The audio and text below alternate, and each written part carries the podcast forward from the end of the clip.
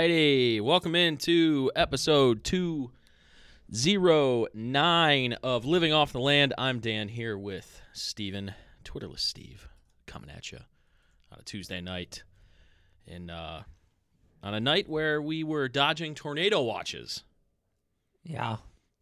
Well, Uh, really didn't not come to fruition. I mean, it is tornado watch across the entirety of the area now. I mean, we had lots of storms earlier this evening, and they're still going on now. Um, I've heard some unconfirmed reports that we've had sirens going off in parts of the area. Uh, so just everybody. Uh, Batten just, down the hatches. just stay safe, folks. I mean, it is May. This is uh, this is tornado season, so uh, you know who knows. Hopefully, Mother Nature will take it easy on us tonight. tornadic activity. So here we are, episode 209, Living Off the Land, uh, the Cinco de Mayo edition of LOTL. Indeed. And with that, our beer of the week this week. It's not a local, uh, not a local brew, but uh, it does help us ring in the Cinco de Mayo season. I am enjoying a Cerveza Modelo Especial, a Modelo, Mm. and uh, let me take a nice little. delicious. Absolutely delicious. Love me some Modelo. As Steve pointed out before we started recording, our uh, good buddy uh, in spirit, because we've never met him, but uh, world champion heavyweight UFC fighter and Cleveland's own Stipe Miocic proudly represents Modelo. Indeed, there was an ad campaign featuring Stipe, and in fact, that ad campaign featured uh, several other prominent UFC fighters as well uh, from several years back. None of them matter, though. Only Stipe. Only Stipe. So anyway, this is the beer of the week, and uh, not too much to uh, to talk about. It is a golden full flavor pilsner style lager with a clean, crisp finish, and uh, of course, I had to garnish it with a uh, lime wedge. And uh, yeah, it's brewed in Mexico, four point four percent alcohol, ABV.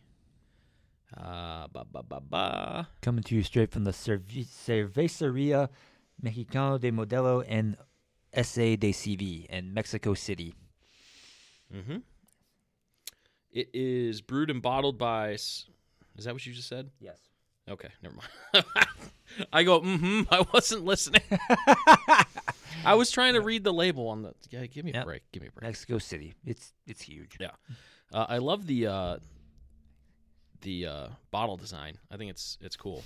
But uh, anyway, um, yeah, that quick and easy. That is uh, the beer of the week. I'm gonna go ahead and give a Modelo a 7.3 rating.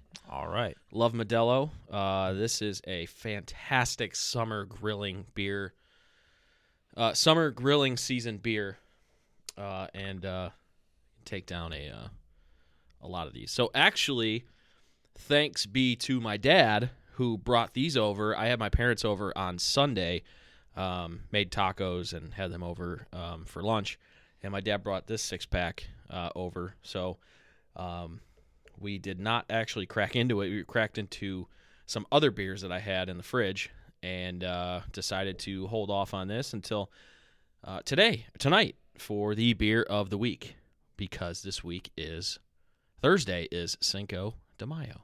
So So many great stories uh, involving my dad and Cinco de Mayo, most of which I cannot tell on this podcast.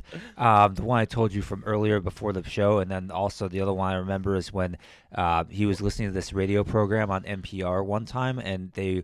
The host said something about Cinco de Mayo being Mexican Independence Day. this is one of my all-time It favorites. is not Mexican Independence what Day. exactly did he say? So he he called Give, in. give us the, give us the give us the playback. give us the give us the radio host and then and then your dad calling in. Uh, So the host's talking about how Cinco de Mayo and its importance and all this, and you know what, what it really is is when the Mexicans repelled the French.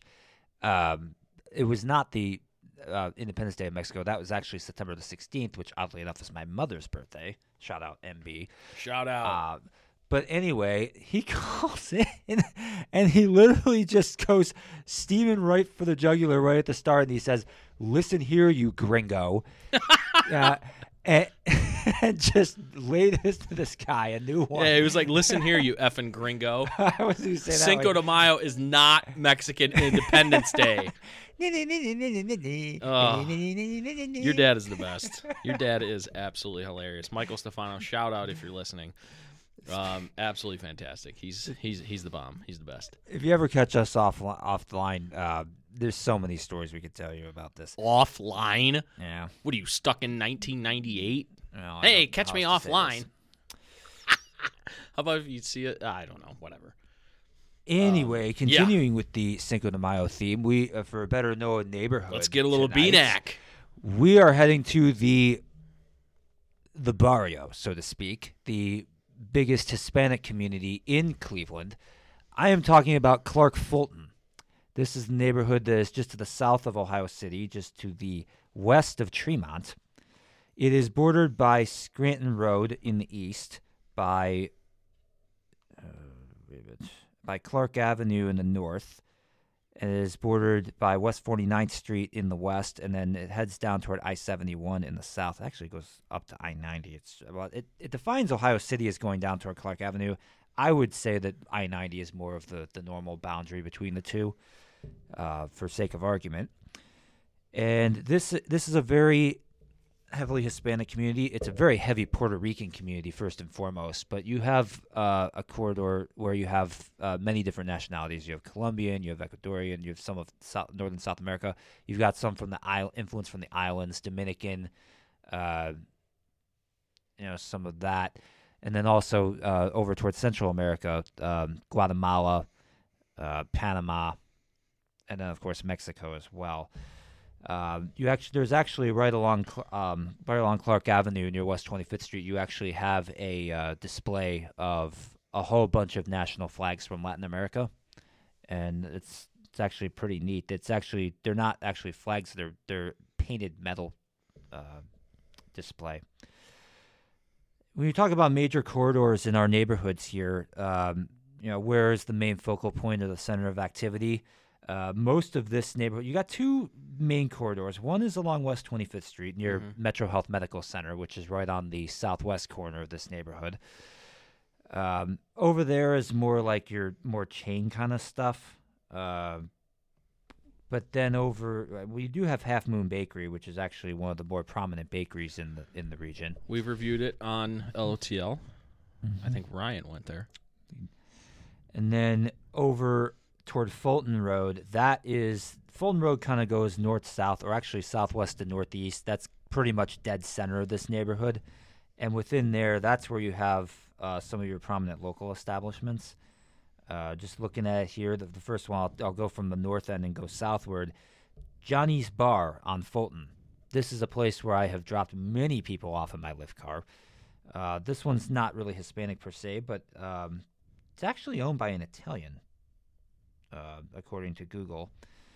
Uh, 4.7 stars. Uh, it's not just. It says it's a bar, but it's not just a bar. It's also a um, has sit-down restaurant food as well, uh, which is interesting. Uh, ups, it also it terms it as north upscale. can't talk.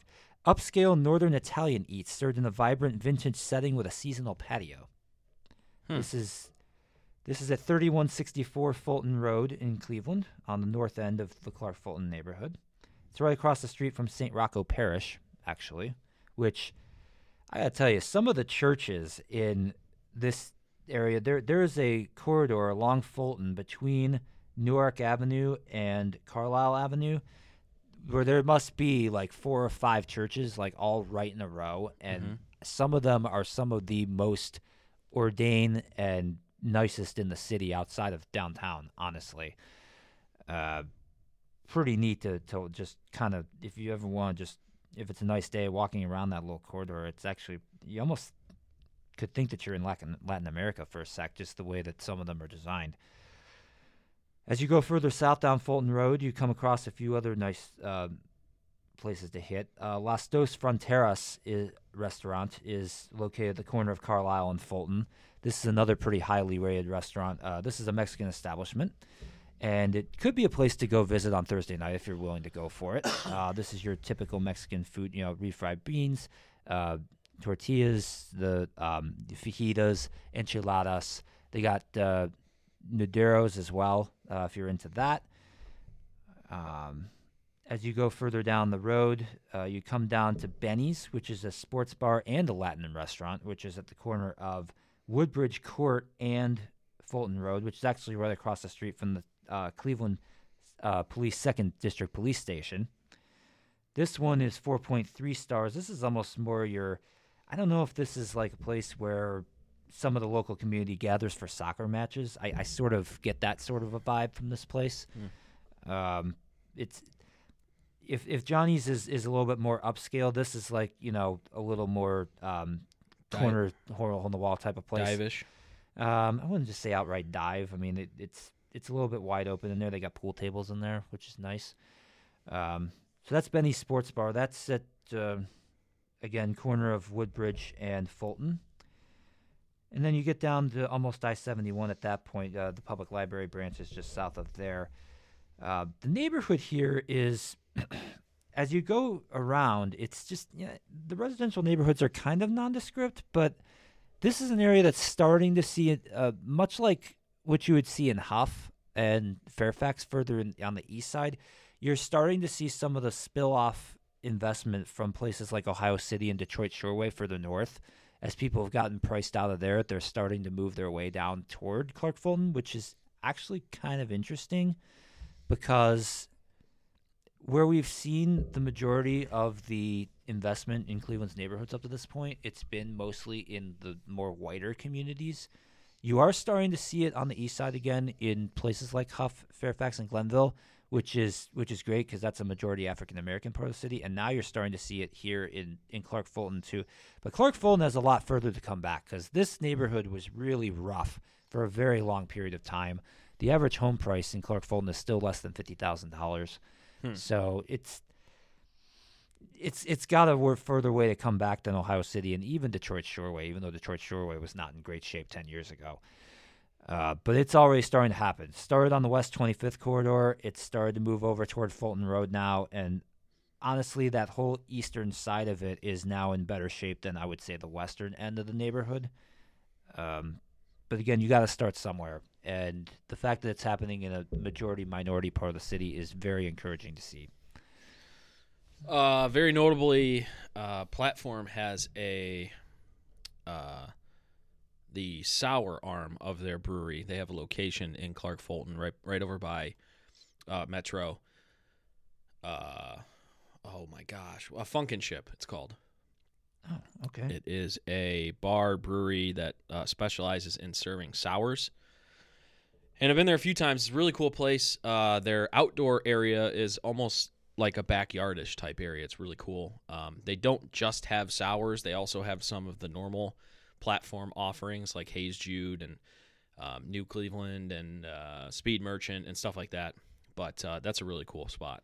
Phunkenship is located at the corner of Sackett Avenue and West 32nd Street, just off of the West 25th corridor. It's actually almost smack dab between uh, Fulton and West 25th, which is an interesting location because, again, when you're talking about building up a neighborhood with the two commercial corridors, that's mostly all residential right around there. So to have a, a brewery just located right there is actually a pretty nice thing.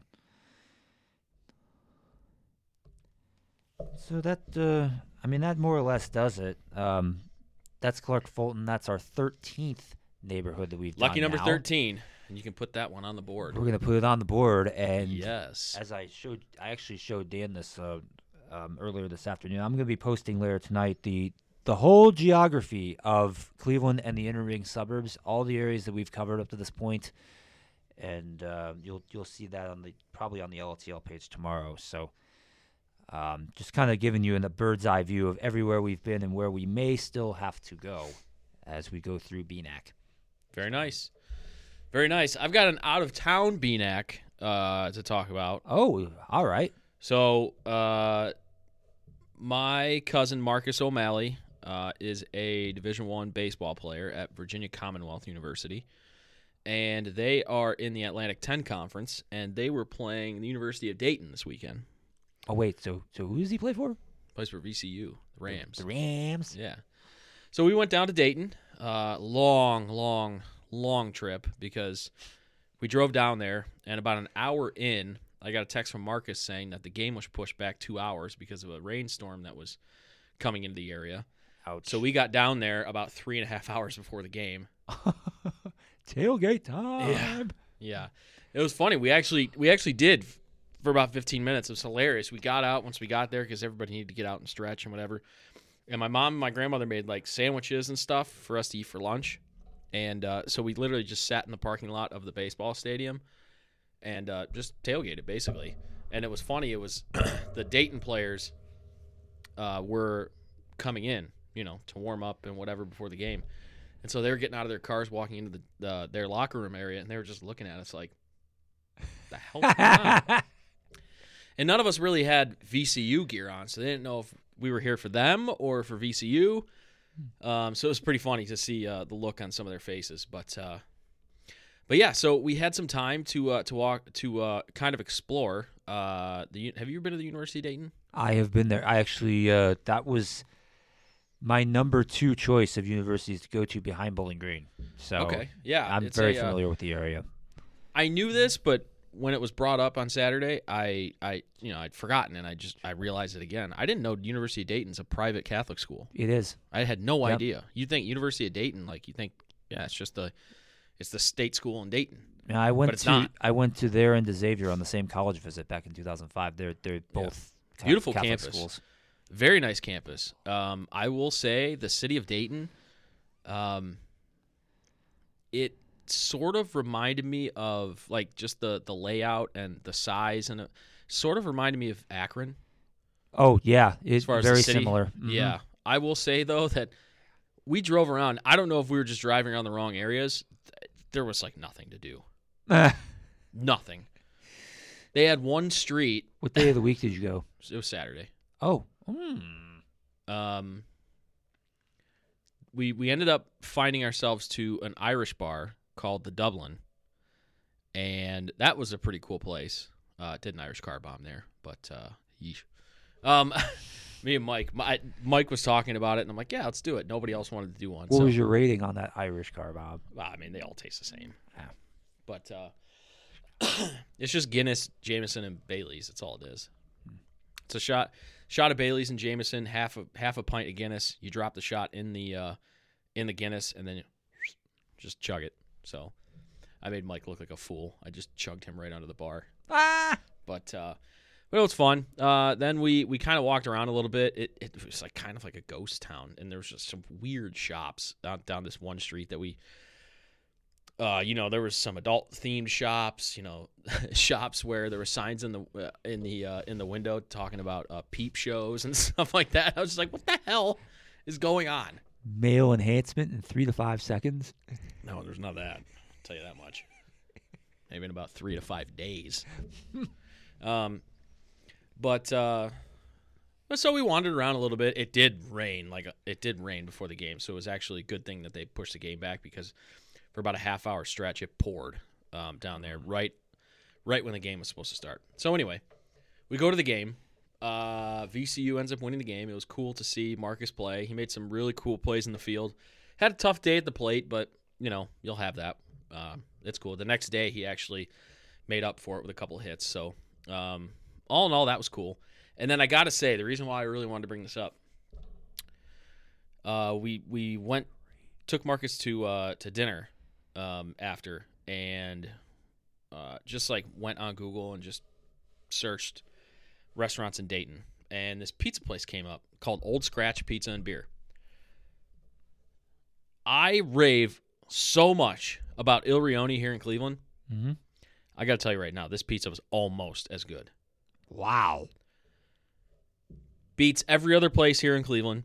Not even close. But it's not quite Il Rione just because the style's a little bit different. It was absolutely fantastic. Wow. Absolutely fantastic and i love the concept of it there's no concept of of it up here which I wish there was.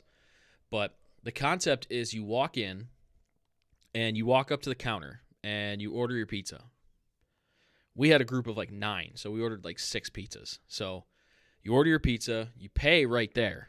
So like there's no, you know, when you're done eating, awkward like wait for the server to come over with your check and then take the card, run it, come back, then you got a tip, and then blah blah blah blah. Right. You take care of all that up front. then once you order your pizzas, uh, you slide over to the drink station and bar area. You want a beer? You want a drink? Soft drink? Whatever? Water? You order it right there. So you take your drinks, then you order that. You take your drinks to the table that they had found. And for us, it was a little bit difficult because we had nine there, so we had to wait a little bit until a table opened up because it was slammed busy. So then you just sit down. You wait for your pizza to get to, to come over. They give uh they, they put a little uh, ta- uh little uh tray with your uh, table number on it, and then somebody just brings over your pizzas. You eat, and when you're done, you're done. You get up and leave. Hmm. Like I said, you don't gotta wait for server to come over and uh, say uh, check please, blah blah blah blah, all that. When you're done eating, you're done. Certainly So- stops people from dining and dashing. Yeah, getting getting people to pay up front, absolutely. but uh, it was absolutely fantastic. It it was it's it's billed as like a Neapolitan style uh, pizza place, and I can see that a little bit. But it actually was kind of like a twist between Neapolitan and Roman style. Roman is more Okay. thin, crispy.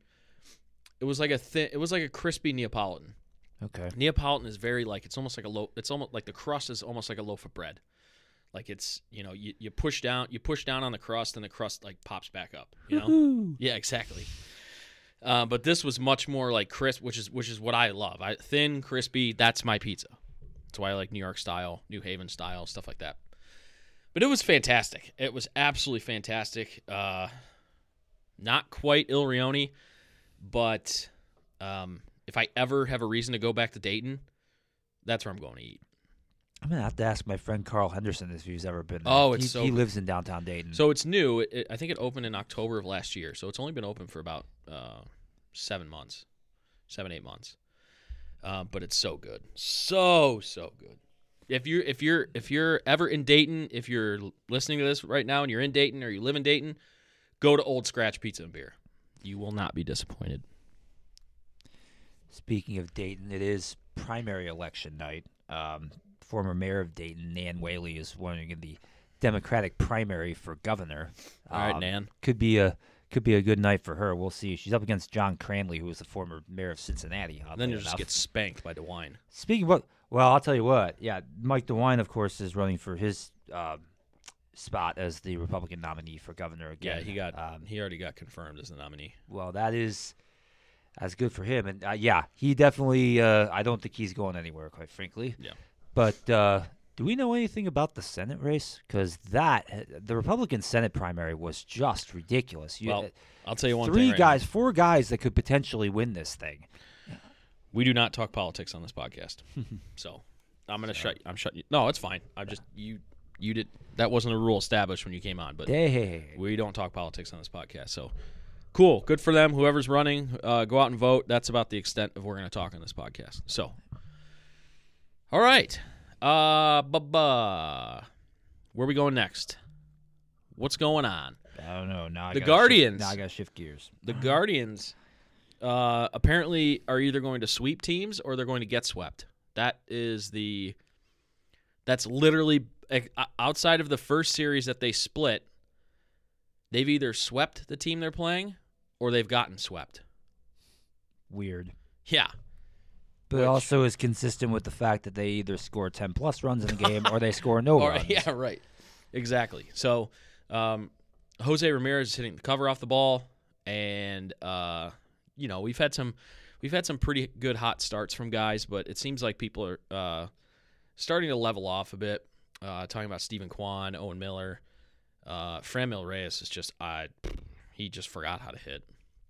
Um, pitching's been very good. Pitching has kept us in a lot of games, uh, but man, I that this is going to be infuriating if this goes on all year with this uh, either swept or be swept, or either sweep or be swept. So. Hmm. Yeah. Um. They're 10 and 12 on the season right now. Um, I don't think that's too outside the expectation where we thought they'd be at this point. No. Um. I'm assuming they're not playing tonight because of the No, they got weather. yeah, they got they got rained out. I think they're I think they're playing a doubleheader tomorrow. Which, if you're listening to this, it they're playing a doubleheader today. So, um, yeah, they were supposed to play the Padres. Clevinger was supposed to pitch tonight for the Padres. Hmm. Okay. Yeah, Well, that was a guy that I was really not happy that they got rid of. But I mean, for what are you gonna do? reason or another, you know, you make decisions. You do. They got a lot. I mean, to- to be quite honest, they got a lot more back in the Clevinger trade than they did the Francisco Lindor trade. So, I'm excited about some of the um, uh, some of the guys that they have coming up uh, as prospects from that trade. Uh, Gabriel uh, Arias, who we saw for a game up earlier this year, he's he's uh, if he's not our number one prospect in our minor league system, he's right there. Um, Owen Miller is another guy we got, I believe, in the Clevinger trade. He's off to a really hot start uh, with the Guardians, and uh, we got some pitching prospects as well. So um, that is uh, good on that end. So yeah, I mean, it's going to be infuriating and annoying with the Guardians this year. So Hmm. yeah, The Francisco Lindor trade didn't benefit anybody. No, not at the not at least not to this point. It's starting to look like that trade is almost like the Kyrie Irving trade. You know, that trade didn't benefit anybody either. except Frankie doesn't think the the Earth is flat. But anyway, uh, yeah. So, I mean, here's one thing. This isn't really Guardians related, but uh, did you hear the attendance at the Oakland Athletics game last night? no, but I can only imagine what it was. Guess. 300. Well, no, it wasn't 300. 2,400. Mm. 300? Uh, you asked me to guess, so. Uh, well, that kind of takes a little bit of sting out of that one since uh, you decided to uh, basically uh, one cent me on the Price is Right. Mm. Thanks for that. One. Yeah. Um, yeah, that's just, I mean, they got to be moving out of Oakland, right? Yeah, they are. They're going to Vegas. Yeah. Wow. I mean, you can't continue to play in a derelict stadium, a derelict football stadium, for as long as they have, Yeah. and have people want to watch the team, and especially if the team is bad. I mean, the, the Athletics haven't always been bad; they've actually been pretty good through a lot of this stretch, but they haven't won championships. And also, ba- I mean, basically be as bad or worse than the Guardians as far as like trading away your, your players. Yeah, they don't they- even try to keep players. Yeah, I mean, at least like this off this off season, the Guardians didn't really trade anybody away, but they just didn't sign anybody.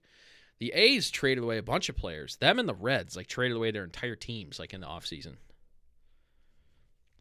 You know, this is that just goes to show you that this is not just a Guardians thing. This is systemic in baseball.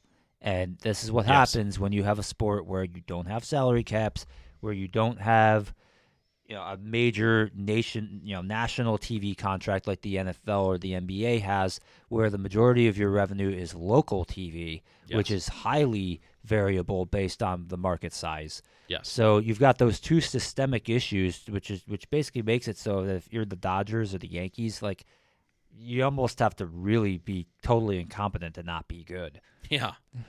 Yeah, absolutely. It's just I don't know. It's it's almost to the point now where it's like apathetic because it's just it's never going to change. Yeah.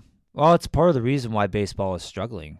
Yeah. I mean, among other issues. I mean, there's other issues, obviously, but that's a huge reason why baseball is struggling relative to those other sports. Yeah. Yeah, absolutely. Um We contracted the A's out in our 24 game last week, but yeah, and I mean maybe that amounts to blaming the victim in this particular case, but the fact that they haven't been able to build a stadium is somewhat of an indictment of not only not only the A's, it is an indictment of the A's, but it is an indictment of the city of Oakland as well. Uh, noteworthy also that the the Warriors uh, did not build their new arena there; they ended up going across the bay to San Francisco, right.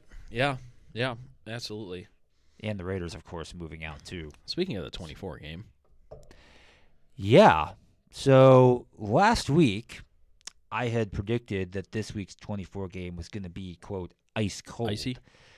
Well, Well, we had a scheduling conflict. this was before I realized that yeah, our guest that we were planning on having for this week, uh, we couldn't do. So we uh, are pushing the the NHL to next week, and this week gonna get icy. instead, well, instead of the ice, we're going to the gridiron. We're gonna do it with National Football, League.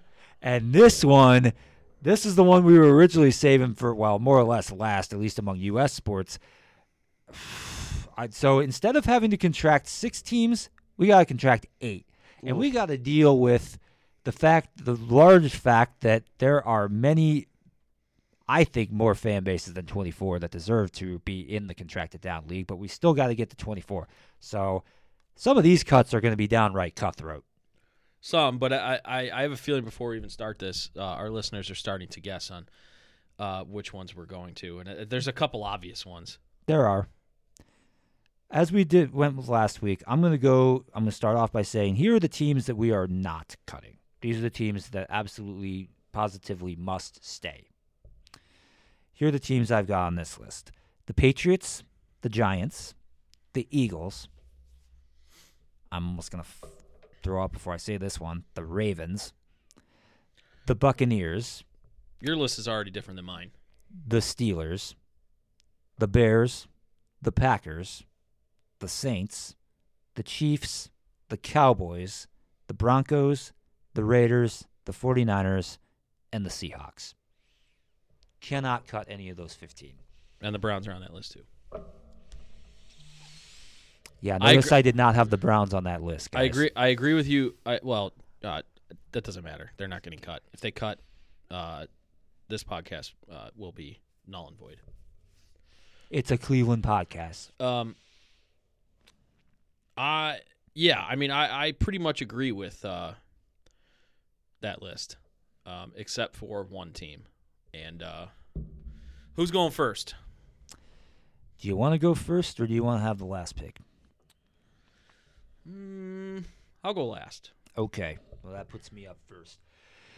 I, I might as well just go for a really obvious one first. Uh, Jacksonville Jaguars. Get out. They are just a, a, I mean, talk about an organization that's is, is totally at sixes and sevens. That whole or Urban Meyer fiasco just I last thought, I thought you were year. gonna go. Uh, uh, I thought you were gonna keep with your uh, your theme of last week of going with multi multi-team market. It seems like I was going multi-team markets the entire time last week with with MLB.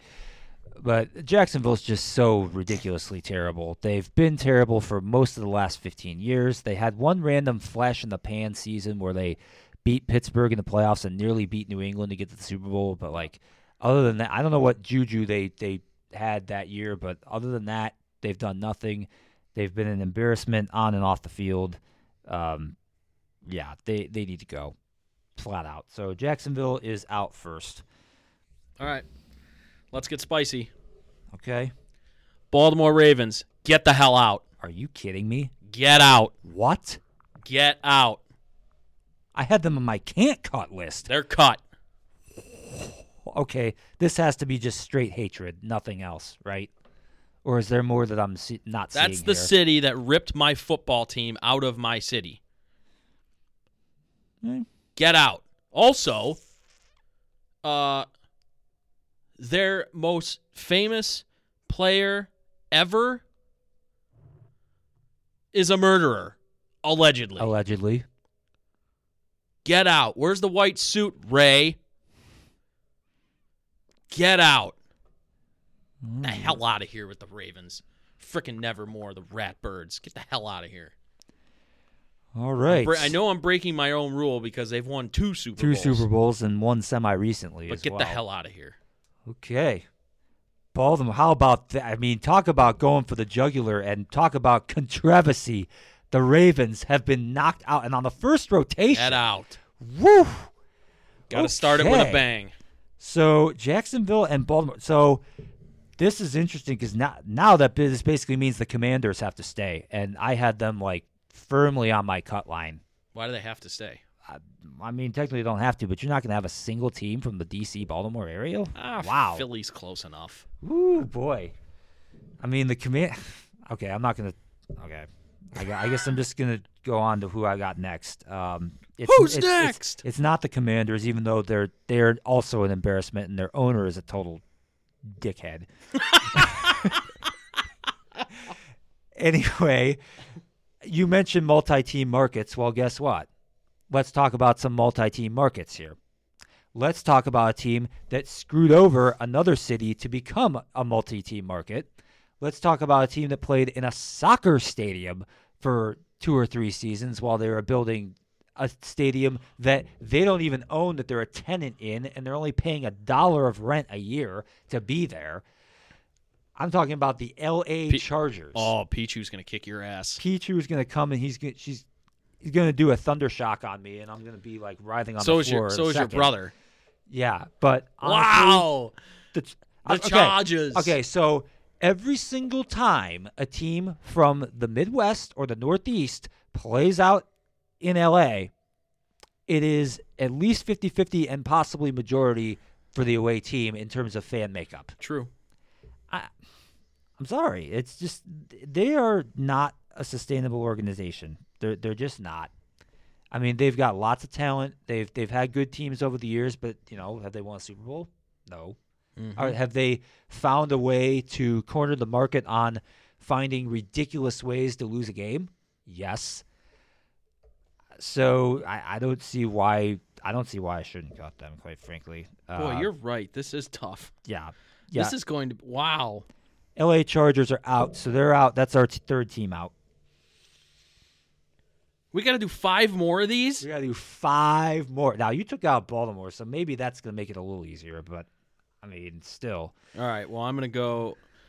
Let's go to the other side of the country and another multi-team city. mm, this Uh, is gonna be my next one. J E T S Jets Jets Jets can jet the hell out of there Mm-hmm. and go to the XFL for all I care. They're out. Even the USFL doesn't want them. They gotta go. To the They XFL. are out.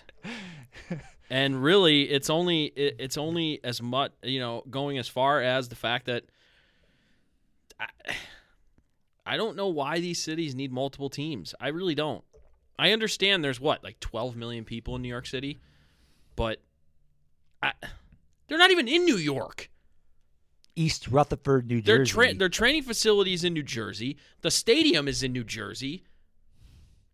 Call them the New Jersey Jets or the, uh, the East Rutherford Jets they should call them the New Jersey Jets. or or the friggin' uh, Meadowlands Jets or something like that. Mm. My goodness! But get out.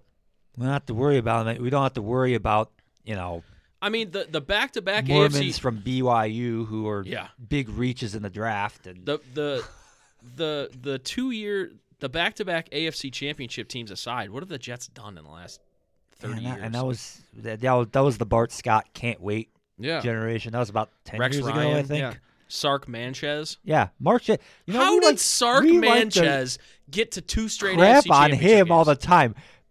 This guy, in the early part of his career, was going into New England and beating the Patriots in the playoffs. The friggin' butt fumble, man. Good old Sark. as as Peyton Manning once said at the ESPYS, the Knicks were the most embarrassing thing in New York sports, and that includes the time Mark Sanchez ran full steam up his teammate's anus and fumbled the football. Fantastic. so, yeah, Oh, so the Jets are out. So Jets we've got the. Jaguars, the Ravens, the Chargers, and the Jets are out. That's the first four we have out. Mm-hmm. And now it is back around on me for the fifth pick. this is where it gets. This is where it gets dicey because I don't see an, any more obvious choices. You, There's is, maybe one. you have to make the choice between like success on the field, market size. Are they doing embarrassing things off the field? Yeah. You know, what does their fan makeup look like? Yeah, there's a lot of factors here for sure. Um, but in terms of just sheer um, pathetic performance on the field, there's one team that we haven't mentioned yet that we really have to mention, and they're they're. I gotta cut them, quite frankly, even though their market size is decent and their fan support honestly is pretty decent. And I'm talking about the Detroit Lions. Oh man, see, The Lions. that's one where where like normally you would think, yeah, that's an obvious choice just because they friggin' blow. But man, the Lions just have such tr- tradition. You're you're basically cutting the Thanksgiving tradition that's part of the reason I want them gone. Oh, really? because I don't want them on my television on Thanksgiving every year. okay. Sorry. I mean, it's But it, but it's it's but embarrassing. It's, like I I know, but it's like it's like a nostalgia thing, right? It's like I don't know. is it nostalgic to watch Mitchell Trubisky just you know throw the ball all over the place and, and look like he's the second coming? You know, I Well, you know fortunately, I fine by me, but like, fortunately, uh, at least that game I don't was. think I don't think we're gonna see that anytime soon. Know, it's already happened. It's in yesteryear. But I'm sorry. Yeah, teams that just continue to go 3 and 13, 4 and 12 every single year. I just uh, 0 and 16 every every so often too. Like sorry. Can't do it. Lions, you are out. That's the fifth team out. Detroit has lost one of their franchises. Oh boy. They still got three more. They'll be okay. So we have to we have to pick three more, right? I We have two more. more. I You have got to pick. two more Oh, picks. God. uh, I'm thinking between two bird franchises. Okay. I know what one of them is. Not sure what the other one is though. Actually, I know. What, I think I know what both of them are. We're gonna go Arizona Cardinals, The Cardinals Goodbye. are out. and uh, mo- mostly for this, uh, they they're another franchise that they've had some success. You know, they did go to a Super Bowl in 2008. One of the reasons why I have a lingering dislike for them is because they lo- they blew that game to the Steelers. I was just gonna ask, is this the why reason you're cutting them? And it It- is. that- I mean, it's partially it. It's also partially because I think they have the worst uniforms in all of football. Um. really? Oh yeah. All the lines and the like weird like stuff. I don't. Uh, I don't know. It's. I'm very traditional when it, especially football jerseys. I'm very traditional. And that's a franchise that's anything but traditional, Right. pretty much. I do love their stadium, the Giant Toaster, but uh, they get the X for me. Just because, I mean, like you said, there's going to be teams in here that are the hard luck losers, and you've got one more pick, and I swear to God, Well, okay, so if you're looking at this analytically here, if we were talking about the theoretical world where the Browns could be cut, the fact that Baltimore is out and the fact that Arizona is out, there I think there are other teams out there that are that are more cuttable than those. So like, of course that's just my s- dumb opinion. So the Browns are sitting a little bit more pretty than I would have thought at, at this point. yeah, Um, but I mean, you could still make a case for it. The other teams I'm looking at right now are all sort of in almost in the same mold. Teams like Cincinnati, teams like Tennessee, teams like Atlanta. Atlanta's a little different, but like again, fan support is is sort of an issue there. Fan support's definitely an issue in Cincinnati. Um, their current run of success, which is only one season deep, notwithstanding. I mean, it really just comes down to do you want to eliminate one of the emerging markets in the South? Do you want to uh, knock out one of the traditional markets that maybe doesn't have as much upside in today's world in the North? I can't see cutting anyone else in the West at this point. You've already taken out Arizona and LA Chargers. I don't think anybody else. I think everybody else out west is on my not cut list. Boy, I was really looking Bengals here, but the fact that the Ravens are already out, I mean, are you really going to cut two teams out from the AFC North? Dan, you really threw me a curveball on that one. Um, another team that, you know, the Panthers might be one to look at too, and I already mentioned the Commanders. But again, the fact that the Ravens are out is like I feel like I I can't knock the Commanders out because that's just too big of a market in the you know the DMV, you know part of the country to take one of those teams out. So, I guess in the end, I'm sort of pigeonholed into either knocking out Atlanta or, or Nashville at this point, and I mean, unless I wanted to go really off the board and knock out a team like the Vikings, but I mean that that would be pretty Skull! cutthroat too. Uh, oh gosh, boy, you made this really. I thought I knew what I was going to do here, but on two fronts, you taking out the Ravens has just completely like mind effed me. um, so I'm going to eliminate the Atlanta Falcons. That's that. That was my other bird team. Yeah, I even though again, you know, the college bowl committees are going to be really upset with us because we've we've taken out Atlanta and Glendale You know, which Well, those those stadiums will still be standing. you know they'll still be able to use them, but they won't have a full tenant, obviously. True. But uh, you look at Atlanta, and this is a team that you know they've had some moderate success over the years, but again haven't won a Super Bowl. And boy, does that sting, given that they had a 25 point second half lead in one of those Super Bowls. And if you're going to knock out a team for, for losing to the Steelers in the Super Bowl, I can knock out a team for losing in that humiliating fashion to the Patriots, who I hate. So. And this is also a team that doesn't look like they have any future on the field as well. Uh, they they look like they're destined for. I mean, you never know in the NFL. I mean, Cincinnati looked like they were going to be grinding for a while, but you know they came back and made the Super Bowl this year. But uh, somehow I don't think that's going to happen for the Falcons anytime soon. So Atlanta, it would be wrong of me through this whole 24 game for you to not lose one of your teams. You kept the Hawks, so I'm knocking out the Falcons. All right. So we got one team left. I gotta say, this has not gone the way I thought it was going to. Dan, are you really gonna do what I think you might do here? You have no idea how badly I want to play Good Morning, Good Afternoon, and Good Night Pittsburgh. You have no idea. You already knocked out Baltimore. Well, for a different reason. Baltimore is. D- d- listen, this this game tonight is making me rethink a little bit who I hate most. Hmm. Pittsburgh or Baltimore. Because if you go back I hate the Ravens more. and you look at the coverage of when the Browns left, it was actually the Steelers that were one of the organizations, specifically their owner, who fought like hell for the Browns to either stay or get a new franchise. The owner of the Steelers, the Rooney family, they understand and they recognize the importance of a football franchise in the city of Cleveland in the United States of America. For that reason, I actually have some level of respect for the Steelers. On the field, none whatsoever. I could go all Bane in uh, Batman and uh, uh, Dark Knight Rises and just blow up that stadium. but I thought I had my team. Hmm. And then I thought about it, and after I picked the Ravens because of what they did to our beloved Browns in the city of Cleveland, I made a complete 180 on the team that I was going to choose as my last to get rid of in this 24 game Okay. NFL edition. I have no idea who you're gonna pick. I'm on pins and needles. This city uh, is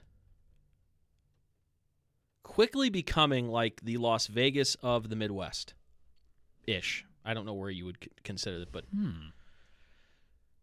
Boy, now I'm really confused. this is bachelorette capital of the United States. We're going to Nashville, Tennessee, folks. The Tennessee Titans are gone. oh wow! Here's my reasoning. Almost the exact same thing that had my original team that I was going to eliminate was the Houston Texans. Okay. Almost the exact same thing happened to the Houston Oilers in, for the city of Houston that happened to the Browns. The Oilers were ripped out of the city of Houston and were moved to ten, to Nashville and became the Tennessee Titans. And then eventually, just like Cleveland, Houston got a team back. And for the most part, out of a few playoff appearances, the Houston Texans have been as bad of a franchise as the Browns have been over the last 20 years. The Titans. Yeah. No, the Texans. Oh, the Texans. Yes. Uh, that's yes. That's I'm, equa- actually I'm true. equating Houston to Cleveland here. with- Okay. with the way that they're so Yeah, because they've been around for 20 years since Right. they returned. Yeah. Um I I was going to eliminate the Texans, but then I thought about how absolutely hypocritical that would be for me to eliminate the Ravens and then eliminate the Texans for completely uh, being complete opposites. So your beef seems to be with teams that have moved out of cities Not just moved, and but and have possibly achieved success because you've already knocked out. Well, you knocked out three of them: the Ravens, the Cardinals, and the Titans. not just moved, but in the case of the Ravens and the the the Titans, I don't think they deserve their franchises, to be honest with you. And with the, with the Ravens, it's more of a it's more of a hatred because if you look back over the history of the NFL, they were actually the original team to get their team ripped out of their uh, city when the Baltimore Colts went to Indianapolis. That's right. But turnabout's fair play when they did that to us uh, in 1995, 96, where 90, the 96 season, 90, 1995, uh, Right. when that stupid ass mayor of Baltimore got on the dais and said, "The Browns are indeed coming to Baltimore." Go jump off a cliff. Um. Yeah. So the Titans, goodbye. You know, I know they've had they've been a team that's had some on-field success over the last decade or so, but they did the uh, they did Houston dirty and they moved the Oilers. And I know uh, I know uh, former co-host Jordan Gonzalez will uh, love that pick. Yeah, I'm, he oh, I'm sure he hates will. the Titans. He's loving you right now. I, and this this is a controversial choice when you consider, like what you said, Nashville is a very emerging market, and the Titans have been a pretty good team on the field in recent years. But Yeah. again, no Super Bowl wins. So No Super Bowl wins. They have, even though there are, there are uh, pretty serious rumblings that they are about to get a new stadium. At the time of this game, they do not have a new stadium, and that stadium, Not we very should good. we should know. We've been there. Yep. That stadium sucks. Not not not that we should be talking because Cleveland Brown Stadium is not great, but you know, I would put Brown Stadium over over Nissan Stadium in Nashville. but Not especially by a lot, but I would. especially after the the renovations that the Haslams did after they took over ownership of the team. But yeah, so that's my pick. Yeah, some some definite uh strange ones. I mean, what are what teams would uh were left that you maybe would have eliminated? Well, if we were going another round, I mean, again, I mean, the, the next two teams I'd probably be looking at would be probably the Carolina Panthers or the Cincinnati Bengals. They were they were the Panthers were on my list. The- Charlotte has made out. They have just barely survived twice now. And the- you know- with the Hornets and the Panthers. So they have some recent developments that would make them on my list. So, did you know that the Carolina Panthers are three quarters of the way through construction on a new practice facility in Rock Hill, South Carolina? Oh, across the state border. Yes. That building is three fourths of the way built. The Panthers just pulled out of the deal. Wait, huh? apparently the city was not paying their share that they agreed to and the panthers said oh you're not going to pay all right we're out of here Oh, that bu- i'm not kidding when i tell you that building is three-fourths of the way built it's an 800 million dollar facility so literally they've put six hundred million dollars into it, and they're just saying, "Ah, forget it." pretty much Wow, that alone that's and, and it- downright incredible. And to be honest with you, uh, if if I was worth twenty billion dollars, like David Tepper is, the owner of the Panthers, and uh, the city was jerking me around like they just did, I probably would have pulled out of it too. Yeah. Because number one, uh, it's in a different state than Yeah. my franchise is, and number two, I'm worth twenty billion dollars. I mean, let's get one thing straight here geographically. This is like the Bengals building a, a facility in Kentucky. Right. I mean, it's it's not Right, a right. river, but it's pretty much. But wow, that that's quite the revelation right there. Why would the leadership in Rock Hill allow something like that? That's a picture of the facility as it stands right now. Okay. Yeah. Hmm. Unbelievable. I read that story a couple weeks ago, and I was like, "Wow." That and uh, Panthers uh, Stadium is is pretty similar to uh, like Nissan Stadium.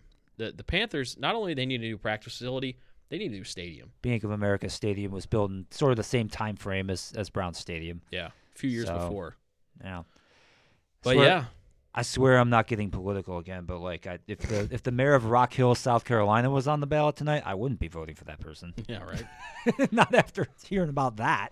Yeah, yeah. So very So- interesting. So yeah, so I'm like, wow, okay. So I guess I'll, later tonight I'll come up with the re the realigned divisions and everything. Um, looks like geographically we hit every part of the country tonight. So Well, that's good. I mean, we'll we'll see how that turns out. But again, the Jaguars, the Ravens, the Chargers, the Jets, the Lions, the Cardinals, the Falcons, and the Titans were the eight teams that we have eliminated from the National Football League in the 24 game. And then uh, next week, Can't wait to hear the comments on this one Next week, there- we sh- there's going. to... I, I want to read everybody's feedback on this one. next week we go here. Where do we go?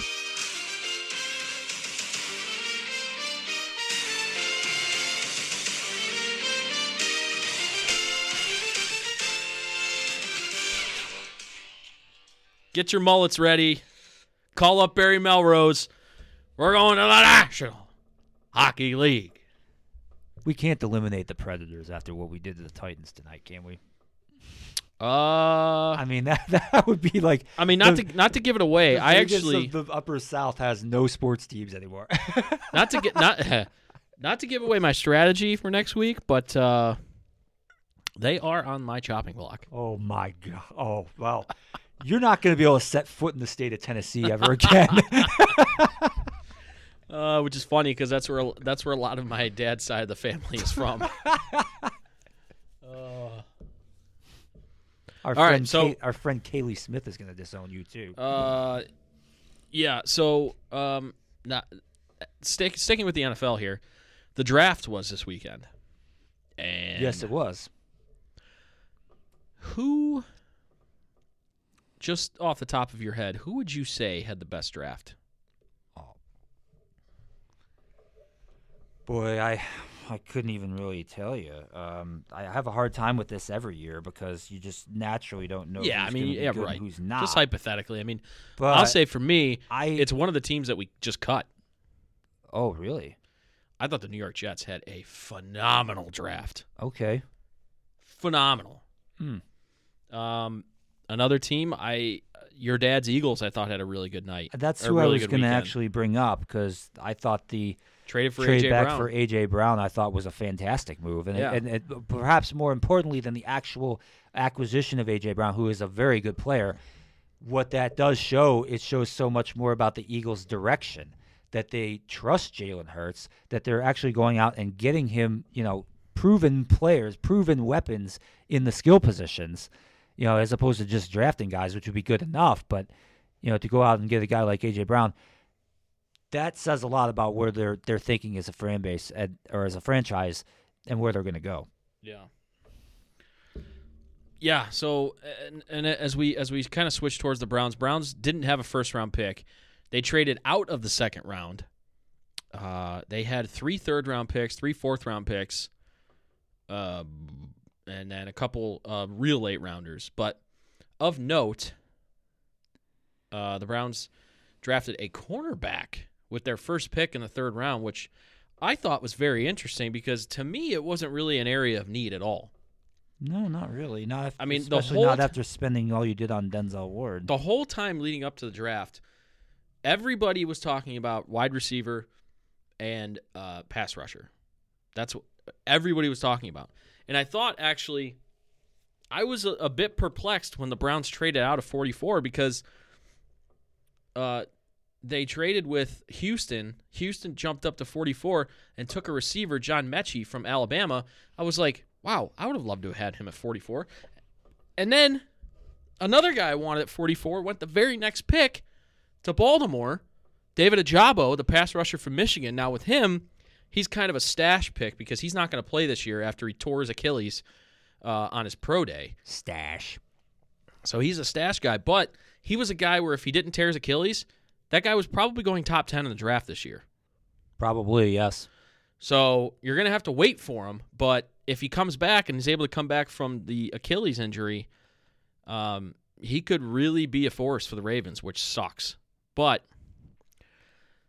Andrew Berry has very rarely made a bad decision um, as GM of the Browns. So I'm going to go ahead and trust him. Jake, Uh, Jake Trotter of ESPN uh, wrote that, in fact, he had the similar thoughts as you did. The Browns had glaring needs at wide receiver, defensive tackle, and defensive end, and yet Cleveland traded back out of the second round and selected a corner with its first pick in the third round. At first glance, it's difficult to where, see where Emerson fits in, at least in the short term. Browns just handed Denzel Ward a man's contract extension and spent a first round pick last year on Greg Newsome. They also have Greedy Williams and Troy Hill in the cornerback room. Well, so that was actually that was that was obviously written uh, Friday night because Saturday the Browns traded Troy Hill back to the Los Angeles Rams, so that that makes that draft pick make a little more sense. Um, So, you know, uh, we'll see what what transpires. Um, and You had a much uh, better take on Alex Wright, the defensive end who was taken at 78. Mhm. Uh, the Browns didn't have much uh, in the form of young budding talent along their D line. Snagging Wright gives them a player that fills a need both in the short term, uh, pending Clowney's re-signing, and in the long term. Wright should get plenty of opportunities to show what he can do with Garrett commanding all the attention on the opposite side. yeah, he's very much a uh, he's very much a boomer bust pick. He's um, he's he, he's kind of like clay that the Browns coaching staff needs to mold.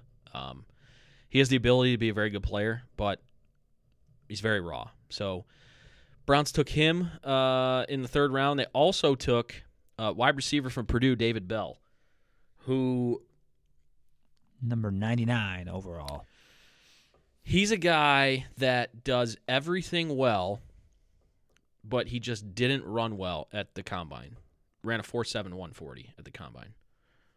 It's pretty slow. For a wide receiver, yeah. You know what he remind you know who he reminds me of? Freddie Barnes. No. Oh. Jarvis Landry. Oh. And that lends me to believe that I don't think Jarvis Landry is going to be back on the Browns next year. So, Yeah, if they're drafting a guy of a similar mold, yeah. right. Hmm. Um, this guy, David Bell from Purdue, catches everything. Uh, he he played really well against Ohio State the couple times that he played him, and I really like that pick. So we'll see what happens there. And then uh, He had an FBS best 232 receptions since 2019. yeah, and catches was, catches everything. and that was despite the COVID shortened year in 2020. I mean, to be honest with you, you, you- I mean, you were correct in your comparison with Freddie Barnes. I just, I, for from a Brown standpoint, I'm, I'm going with Jarvis Landry. Mm. Um, so, yeah, I, I think I think the Browns overall did well. Um, you know, we'll see. The thing you got to remember is, people were complaining that we didn't have a first round pick this year. Deshaun Watson is your first round pick. You know who your first round pick is next year? Deshaun Watson. Deshaun Watson. You know who your first round pick is in 2024? Hopefully Deshaun Deshaun Watson, if Watson. he's still on the roster. Oh, stop it. Stop it. He's given a fully guaranteed five year contract. Stop it. Hey, we took the MVP of the super the Senior Bowl in uh, round four. Who's that? That was Perrion Winfrey. Oh, yes, this tackle guy. out of Oklahoma. Did you see uh did you see his um his post draft Zoom call with the media? No, Oh, you gotta you gotta listen to this. Hold on. Let me see if I can guys who went on the third day of the draft have post pick Zoom calls. I didn't. Yeah. With the media, I didn't know that. Hmm. Didn't know that anybody in the media cared about round four, but I guess they do. Oh, where is it? Come on. I should be more prepared. Mm. Here we go. Come on now. I'm coming in and kill right away with my boys. I'm lined up next to Myles Garrett, the best defensive end in the game. We finna take this over. It's over with. I'm telling you, it's over with. I'm gonna come in and work every single day till I can't work no more. They will feel me every single day, sir. I'm gonna give it my all on and off the field. Anything that is negative in my game, I will turn into a positive by the beginning of the season. Dog mentality. Come on now. Dog mentality. Oh, P. Winfrey says. The thing I love most about that is he said, "I'm going to work every day until I can't work no more." Yeah. that is. Yeah. I mean, that might be lip service, but probably not. You know, he he's a fourth round pick, so he's not a guy that you're really looking to make an enormous impact right away. But he's going to be one of those energy guys where he just makes like he comes in and he just makes like one play per game that just like will get the crowd into it, will make a play like tackle for loss or something, and just will energize the entire building. That's what I see with him, especially early on. I mean, maybe if he can develop into a everyday starter or every down starter for us, that'd be great. But uh, I don't know why he fell. Some people had him mocked in the second round, and you know, there's just there's just sometimes situations happen and guys fall in the draft for whatever reason. Hmm. But we were able to scoop him up in the fourth round, and and I like it um, mainly because I mean that's defensive. Even though we have Myles Garrett, defensive line is our weakest um, position group right now because technically Jadeveon Clowney hasn't re-signed yet. Right. I expect that to happen eventually, but he hasn't, so he's not on the roster. Um, Malik McDowell had his incident this offseason. Uh, so who knows what his status is. Uh, Malik Jackson good veteran, but he's he's well into his 30s now, so you don't know what you're going to get from him. Um, Jordan Elliott is uh, a guy that we took in the third year a couple years ago. That's we're kind of still waiting um, for him to kind of develop. So defensive line is a big question. I mean, you you've got arguably the best pass rusher in the NFL, but the rest of it is questionable at best. So it becomes a little bit more solidified once Jadeveon Clowney signs on, signs on that dotted line, but until that happens, it's a major concern. Was was that your your, your favorite pick of the draft? No, Or no? Okay. my Well, I'll favorite tell- pi- my favorite pick of the draft also happened in round four. You mean Oh. just for the Browns? Yes. Yeah. Okay. So it so it's the same player that I'm about to bring up. Oh yeah. So I've been saying for a while now, then on group texts and various things, that the Browns basically, um, if they had a better kicker, they could have won the AFC North just all entirely based off of that. Mm-hmm. Because they lost two games in which they missed kicks and lost by like two or three points, Mm-hmm. largely as a result of that. Mhm. Well, they went out and got Cade York of LSU, Yes. who is the top rated kicker in the draft with pick number 124. And I love that. Absolutely. That is, you know what that reminds me of? That reminds me of the Bengals going out and uh, drafting Evan McPherson Fifth round pick last last, year. year. Yeah. in the fifth round, and the guy was money all through Uh, the late part of the season and the playoffs. He's he's the reason he you could you could argue he's the reason they made the playoffs and you can argue he's the reason that they went to the Super Bowl. That's exactly it. I mean, the, the special teams between the Bengals and the Browns was the difference why between why the Bengals won the AFC North and Yeah. we didn't. Yeah, absolutely. I mean, I'm I'm 100% there with you. Um he was on he uh Cade York was on RBS today and uh, he said that uh, he's hit a 75-yard field goal before. Holy moly! Not in a game. He's just like just like kicking like like by himself like on a field. Did he have tropical storm force winds behind him or what? I guess. I guess, but jeez, yeah. Um, but really, I mean, it's for me, it's not the distance. Like, I just need somebody that can consistently hit a 45 yarder. Put it just put it through. Yeah. And he was uh, from 50 plus. He was 13 of 15 in his LSU career. That's pretty freaking damn good Yeah. for a kicker in college. In college, that's unbelievable. Kickers suck in college. Pretty much. When we were in school, we talked about how bad kickers Oh, in the MAC and the small conferences were. Now it's like you can barely find good kickers in the Power Five sometimes. You Yeah. know, it's just, I mean, the- and that's the- trickled up to the NFL because like 20 years ago, we had all these amazing kickers, you know, and now that you, you just don't see that anymore. The interesting thing about Cade York was um, he said that he didn't play football until like his senior year of high school. He was a soccer player. Which I mean, you see a lot with, yeah, with you NFL kickers. But I, I hope he pans out because, you know, drafting a kicker, if you're going to draft a guy, he better be the guy because you wasted a draft pick. And uh, whatever you believe the worth is in a fourth round pick, um, you know, I'm pretty sure there was only one kicker drafted. I think the odds are much better that you're going to get a hit, a hit on this one than you would at any other position in round four. Yeah. I mean, And then Can and then the uh, the Browns predictively uh, uh, released uh, Chris Blewitt, which is the the absolute most hilarious name for a kicker I've ever heard in my life. yeah, And the kick is up, and Blewitt. Uh, and uh, Cha- and uh, McMuffin is also gone, so no more McMuffin tweets. I mean that's a better name even than Grant Balfour as a relief pitcher. You know, Uh, that was my favorite for many years, but Chris Blewitt that that even surpasses that. Yep, Chris Blewitt. So yeah, um, that pretty much sums up the draft. Uh, Browns also took some uh, some other um, wide receiver and uh, pass rusher in the late rounds, but uh, but yeah. So all eyes uh, move towards uh, OTAs, and we'll see what happens. the The Browns were on the field yesterday and today. Uh, we got our first sight of Deshaun Watson on a football field for the Cleveland Browns, and uh, we'll see what happens. I think I think the Browns still have a couple moves up their sleeves. I think they're still going to try and improve the the wide receiver room, and I, they're definitely I think still going to try and improve the uh, the defensive line room, even on top of hopefully bringing back uh, Jadeveon Clowney. So we shall see what happens. Uh, so that that is about it that uh, I had for tonight. Uh, one other thing that uh, we kind of wanted to touch on, and um, I can hear a bunch of people turning off their podcast right now, is uh, the race for the You Scudetto mentioned soccer earlier, so in the Serie A.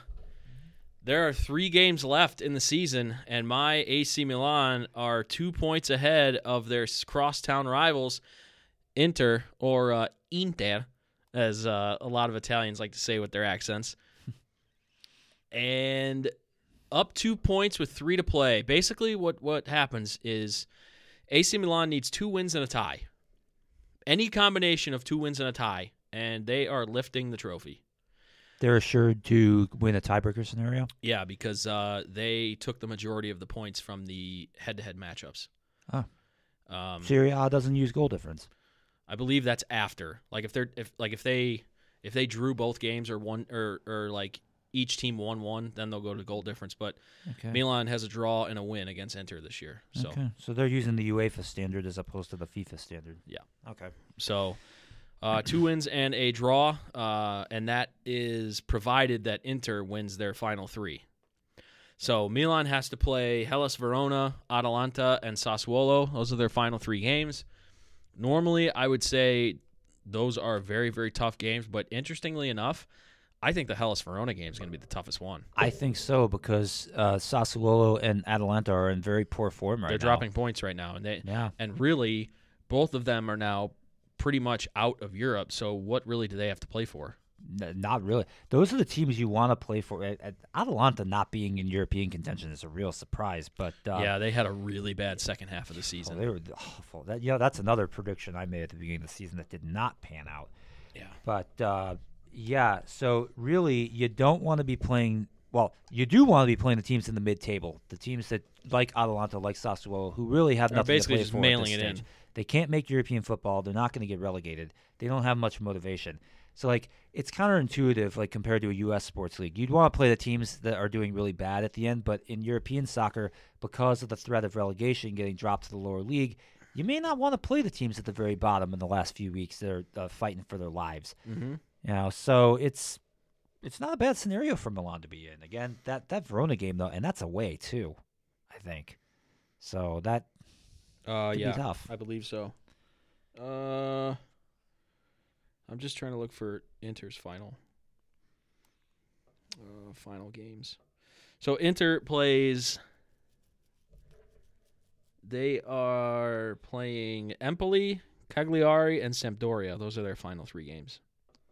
They also, in between that, have the Coppa Italia final against Juventus, against Juve, which yeah. might be a little bit of a distraction. So Yeah. So we shall see. Um, I, I think their hardest game remaining, just because of that extra game, is going to be the game at Cagliari on the on May the fifteenth. They're going to Mhm. be they're going to have to play where Cagliari will have sat for a week, and they'll have to turn around quick.